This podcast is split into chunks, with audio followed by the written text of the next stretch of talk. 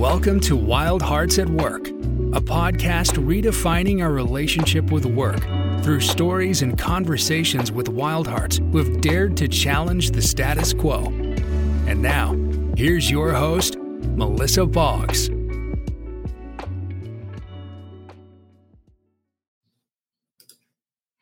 Welcome to Wild Hearts at Work. I'm your host, Melissa Boggs. This week, we're going to do a book club and we're going to talk about the book, The Spark Igniting the Creative Fire That Lives Within Us All. Uh, it is by created by Lyn Heward and written by John Bacon. And this particular book has some meaning for me personally. Um, first of all, I love Cirque du Soleil, and this book is essentially sponsored by Cirque du Soleil or probably put on by their marketing department. But this is a book I've actually used in a number of book clubs over the last five or six years, really. And so, this book, like the actual physical book, actually has a ton of, you know, those little colored flags. It's got a bookmark, there's highlighting all throughout the book. And so, I thought what I would do today is first give you just a bit of a summary about the book, what it's about, in case you're interested in picking it up. And then I thought I'd go through the book and somewhat blind. Um, I haven't actually like gone through and picked out specific quotes. I'm actually just going to open to the flags that I have from previous book clubs, and I'll read you a quote and we'll talk about it a little bit. Um, I thought that might be kind of an exciting, impromptu way of approaching a book review. Um, so let me start by just giving you a, a little summary about the book. So essentially, it's an allegory. Um, if you've ever read One Minute Manager or um, some of the Lencioni books, they have a similar style where they're telling a fictional story, but the story is intended to teach you lessons about work. And so that's what this book is doing. And in the process of doing so, it's teaching you these lessons, but it's also teaching you a lot about behind the scenes at Cirque du Soleil. So that was the part that I found really interesting and kind of keeps you in the book. Um, just for a note, it is only 135 pages. So it's a pretty easy read. And again, it's so interesting because they talk about the different artists and uh, athletes at Cirque du Soleil and the different types of work that they do and the different sports involved. So, highly recommend the book, obviously. And no, this is not a sponsored podcast, by the way. I have no affiliation with them, but it's just a book that, as small as it is and as short as it is, really impacted me. And I've shared it with numerous people, you know, since. Um, so if you have been on teams with me in the past couple of years, you might be chuckling a little bit because I have shared this book with you. Uh, so let's get to it very quickly. Uh, the overall summary is it is a gentleman who is a sports agent that is really in a burnt out place in his career. He got into it really excited to help his clients. And, you know, it kind of actually has a Jerry Maguire feel. um, where you know he's been in it so long that he doesn't really know why he's doing it anymore. He doesn't know why he should care. He doesn't know what his mission is and he's really just bored. That's really what it sounds like at the beginning of the book. And he's in uh, las vegas and for some reason he gets uh, he ends up going to the building where cirque du soleil is I believe he's about to actually watch a show now you're going to have to bend reality for a moment or suspend reality, but there's a moment where he sees an open door and he basically just walks through it. That would never happen in real life, but let's go with it. So he walks through it, and in doing so, he ends up meeting a couple of people that in this fictional world give him access to the behind the scenes of Cirque du Soleil. And so the rest of the story is him really reconnecting with his own values, reconnecting with his creativity, and reconnecting with why he does the work that he does. So he ends up not only seeing behind the scenes of that show that night, but he gets to go to the training campus for Cirque du Soleil. Um, he actually has a client who begins to audition for Cirque du Soleil. So that gives him an excuse to actually go to the campus and be on site, learn about what they do, and again, is sort of connecting with himself along the way. I'll read a little excerpt from the back real quick, kind of gives you an idea. It says, When people ask where my remarkable journey began, I tell them that it was somewhere between the first and seventh doors. At least that's where I found myself after I left behind the cacophony of the casino with its blinking lights, rolling dice, and excitement around every corner. I was searching for something, though for what I didn't know. Something extraordinary, something beyond the mundane world of marketing and money that had brought me to Las Vegas in the first place. Something beyond the grind that had become my life.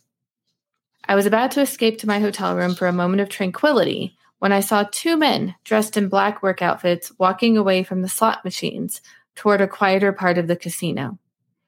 It was in almost a dreamlike state that I followed them. They disappeared through a plain white door, perhaps the only portal in the casino that didn't seem to announce what was on the other side. Intrigued, I pushed on it and it opened. Again, we're probably going to have to suspend disbelief for a moment that someone could just walk through a door in a casino and not be tackled by security but we'll give them the benefit of suspending that disbelief. So let's walk through it. Let's, uh, I'm just going to open to a couple of my tabs and we will see what I thought was interesting at different points of my life, apparently. Uh, all right, so page 11. Um, he is just kind of talking about his friend Mike, who had passed away. And he said, Mike was always saying that life was too short to do something you didn't feel passionate about. I love that. I love that phrase, um, especially when it comes to wild hearts at work. and by that, I mean a lot of times when people are saying that, they're in some sort of an argument about becoming an entrepreneur. So they often say that um, you know, life's too short, so you should quit your job and jump into the deep end and start your own business. And I totally agree with that and love that. And I love that journey for people. But not everyone can or wants to do that. And I love that, you know, sneaking ahead and knowing how the book turns out, that's not where this is necessarily going, but rather he's talking about finding passion at work contributing to the mission in the place that you already are. So I love that. Uh, let's go to the next one. All right, so the next one says, I'll tell you what's more important. She's very gutsy. And if a person is courageous and generous enough, we can teach them the rest. To me, creativity is first and foremost all about courage the willingness to take risks, to try new things, and to share the experience with others. And that girl's as lion hearted as they come. I remember this quote, and I remember talking about it in almost every single book club that I did this in because it's so true. You don't have creativity without vulnerability, and you don't have vulnerability without or pushing through vulnerability without courage. And so, absolutely, creativity is first and foremost all about courage. And actually, I kind of hope that that's what this podcast helps people to do is to find their courage and find that creativity at work. While again, I'm a big believer in entrepreneurship, there's also a way to find that where you are in the place that you work right now or to find a place that will support you in that. But you don't have to work for yourself in order to be able to access creativity or courage. All right, let's go to the next one.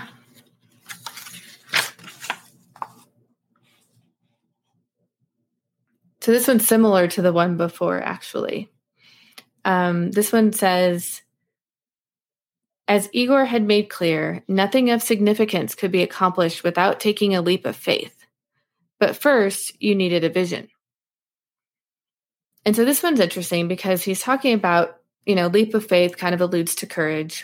So he's talking about courage, but courage without some sort of vision or substance behind it can sometimes put you in an interesting position. It's not that you have to have everything figured out.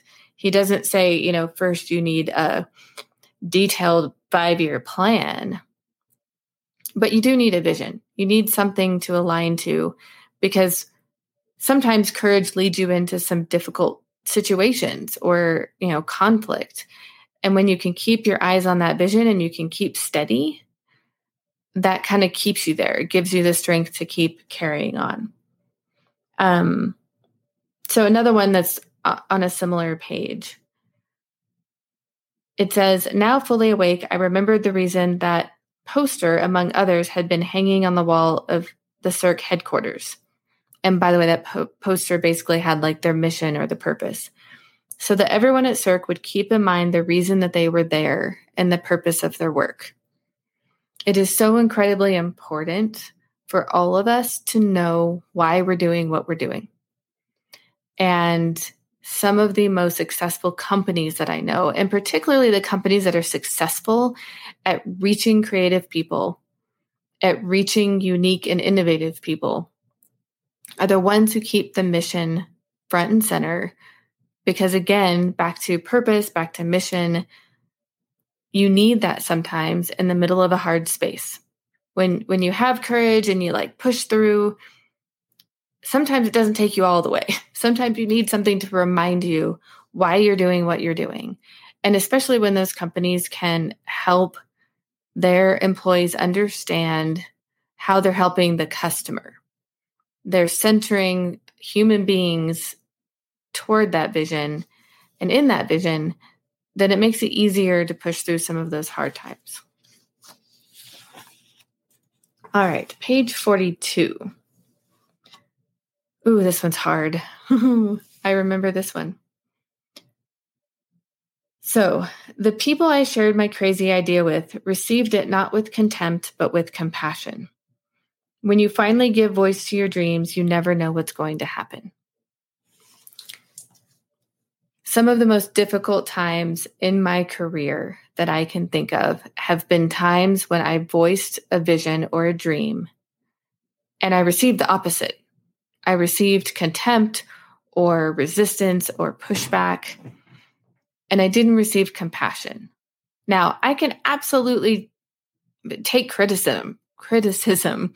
I can absolutely take feedback and like here are some ways that you can make that idea better. But when someone just stonewalls your idea, no matter what it is, when they stonewall your vision, then sometimes it just dies on the spot. And if that's happened to you enough times, then that fire that lives within us all can start to slowly go out. And so I really encourage all of you listening, especially if you're leaders. Well, we're all leaders, frankly. So, all of you listening, when someone shares their heart with you, when they share a vision or an idea, even if it sounds crazy to you, can we think in terms of yes and? Can we think in terms of extending the idea rather than meeting their idea with contempt and with a wall? Because it's possible that there, you know, even if the idea sounds crazy, that there's something really good in there and maybe the two of you together could get it to an idea that makes a lot of sense. So, in this particular instance, again, he shared an idea and he was met with compassion. And it shaped the experience that he was having. And that also makes you much more willing to share more ideas. We certainly don't need less ideas in this world. We need more. We need more innovation. We need more creativity. And when someone offers that to us, we need to not shut them down. All right, next one on page 88. So here it says, Had I become deaf to the little things that signaled what people were really feeling when trouble was coming? How could I open my ears and listen better? So, in this particular instance, he's still at Cirque, but he's sort of reflecting back on his day job and, you know, how people around him were feeling. And he's beginning to realize that maybe he had not just lost connection with himself, but lost connection with other people. He had become deaf to those little things. So, people around us give us signals that something is not going well. Whether you are a leader and it's people on your team, or it's your teammates, or it's your family. You know, often we hear these little signals. They're trying to tell us something before they actually tell us. And it's incredibly important that we don't become immune to that. We don't become deaf to it. So sometimes, you know, it's in the form of asking a whole lot of questions, or it's in the form of what feels like pushback. But like I always tell my kids, like, no one gets up in the morning and says, I want to make someone else's day miserable today. For the most part, people don't do that. So if there is resistance or pushback or these little signals that you're getting from people, it might benefit all of us to get a little more curious and to ask more questions when that is happening. Assume the best and, you know, dig in a little deeper to figure out what might be going on. All right, I'm going to move on. Page 103. Is actually kind of related to the quote before. Uh, so he's talking about um, kind of aerial tricks and the you know the feeling of flying but he says the da- the greatest danger is not failing but getting comfortable of reaching a certain altitude and putting the show on autopilot and so i think some of that's pretty self-explanatory but absolutely i have found myself sometimes putting it all on autopilot and the problem with that isn't just how it affects your daily work, but also how it affects you. Um, when we're not tuned into our passions, our creativity, the things that light us up and make us excited, whether that's at work or at home, when we're not plugged into those things, eventually that's going to start to wear on us, and we might even start to experience burnout because it's in those creative moments, in those moments that light us up, that we actually start to end the stress cycles that have plagued us and allow us to move on. You know, you hear people talking about like an outlet. So you can't be on autopilot just going, you know, to your job every day and not tapping into the things that make you happy or light you up creatively or that make you feel like you're making impact on the world. This is kind of fun and also like a little nerve wracking because I really don't know what's going to come up on the next page. All right, so page 115. Fuller said when he started to design something to solve a problem, he was not trying to make something beautiful. But if his final solution was not beautiful, he knew he had missed something. So that one's kind of interesting. He's not trying to design something beautiful, he's just trying to solve a problem. But the assumption is that it will be beautiful on the way to solving the problem. So I wonder if you've ever experienced something like that where you know you were really focused on making something solve a problem for someone, but you got to the end and like it, it just wasn't beautiful, then if it also actually didn't solve the problem. I wonder if I highlighted that one because I was, you know, not sure if I had experienced that or not. It's very interesting. I mean, there's definitely something to be said about solving a problem that with with a solution that no one wants to use. So maybe that's what he's getting at is mm-hmm. that we really have to take into account the experience of the user, of the person whose whose problem needs to be solved. That if it's not beautiful, if the experience is not good, then maybe solving the problem doesn't matter as much. I don't know. That one's kind of interesting to me. Uh, next one, page 116. Oh, I love this. I love this so much. In fact, Cirque purposely teams up people from different backgrounds with different personalities in the hopes that we'll come up with something more original. I don't know if you could come up with a better argument for diversity. I mean, they purposely team up people expecting that different voices, different experiences, different ideas will come together to make something absolutely beautiful. And I love that idea because it's true, right? You know, if if I had four other Melissas in the room with me, I'm sure that whatever we came up with, whatever we created, I would like it. But that doesn't mean anyone else would. And so the idea of diversity in teams is something that's very important to me and when I say diversity, I'm not just talking about the obvious ones, right? Like we're all diverse in some way, shape, or form. I am diverse in one way because I grew up in Alaska. My husband is diverse in a different way because he was a public school teacher for 18 years and he has a very different perspective as a result. Now, there are definitely some diversities that we've neglected in the past, and I'm really excited that to see the world kind of recognizing that. But we all bring a different perspective to the table. And so diversity can even be in your role at work. I have seen some incredible teams come together from marketing and IT and you know customer support and when they all come together and they all can represent a different angle of the problem then the solution that you come up with is so much more creative than anything any of them could have come up with alone. You even experience that, I don't know, in your family. So, you know, my husband, myself, my kids are all trying to solve a problem in our home. And maybe my daughter has read a book that I haven't read, or my son experienced something when he was playing video games that contributes to solving the problem.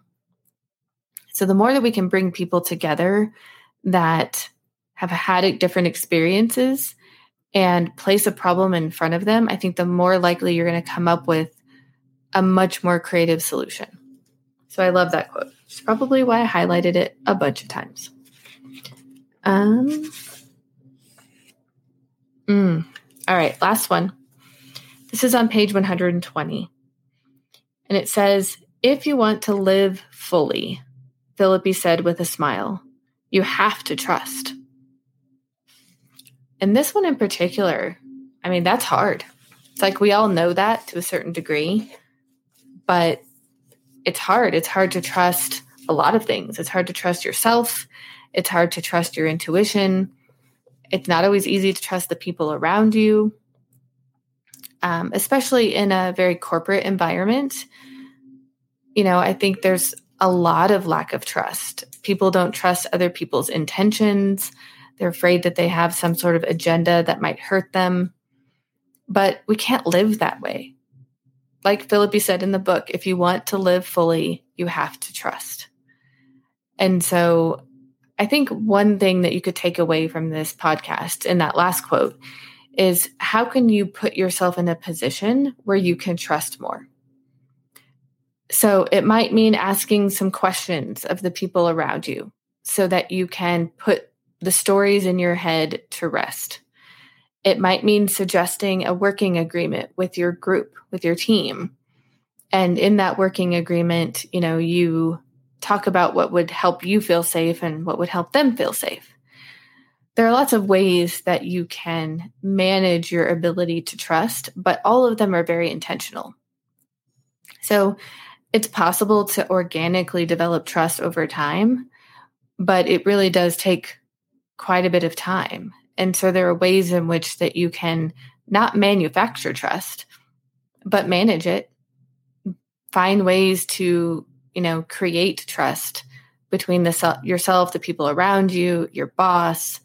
And so maybe that's the thing that I'll encourage you to take away today is in order to be creative, you have to have a vision. You have to be willing to take a leap. You have to have courage. And often, in order to have courage, you have to have a little bit of trust. And so, find ways to create that trust in yourself and with the people around you. Bring together really diverse groups and then create something absolutely amazing that maybe you didn't even dream was possible. So, again, these were excerpts from The Spark Igniting the Creative Fire That Lives Within Us All, created by Lyn Heward and written by John Bacon. I'll put the link to the Amazon uh, seller in the comments of the podcast. I actually don't think it's in print anymore, but you can generally seem to buy it used from, you know, different booksellers. Um, I hope you enjoyed this. This was a bit of an experiment. So let me know in the comments or, you know, send me an email or find me on Twitter and let me know how you liked this particular type of book review. Um, but thank you for joining me today on the Wild Hearts at Work podcast. And as always, dear friends, stay wild.